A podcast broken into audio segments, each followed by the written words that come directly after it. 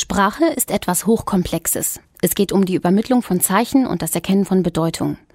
Was geschieht aber, wenn ein Computer mit Sprache umgehen muss oder von der einen in die andere Sprache übersetzt? Professor Dr. Alexander Weibel vom KIT beschäftigt sich mit Spracherkennung und Übersetzungsprogrammen. Er erklärt uns in einer neuen Folge unserer Rubrik Wissen auf den Punkt gebracht den Begriff der Spracherkennung.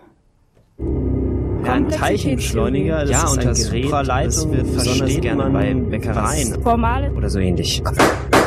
Wissen auf den Punkt gebracht. Was genau bedeutet der Begriff Spracherkennung? Wir beschäftigen uns grundsätzlich mit der Verarbeitung natürlicher und gesprochener Sprache. Und da gibt es nun mehrere Untergebiete. Das eine ist die sogenannte Spracherkennung. Die wandelt nur das akustische Signal in eine Reihenfolge von Wörtern, die man austippen kann, die also dann gedruckt vorliegen, als Text vorliegen, um Darauf aufsetzend gibt es natürlich andere Bereiche, wie diesen Text jetzt von der einen natürlichen Sprache in die andere zu übersetzen. Also sobald der gesprochene Text in Text umgewandelt ist, beschäftigen wir uns jetzt nun mit der Fragestellung, wie wandle ich den deutschen Text in englischen Text um? Das ist die maschinelle Übersetzung.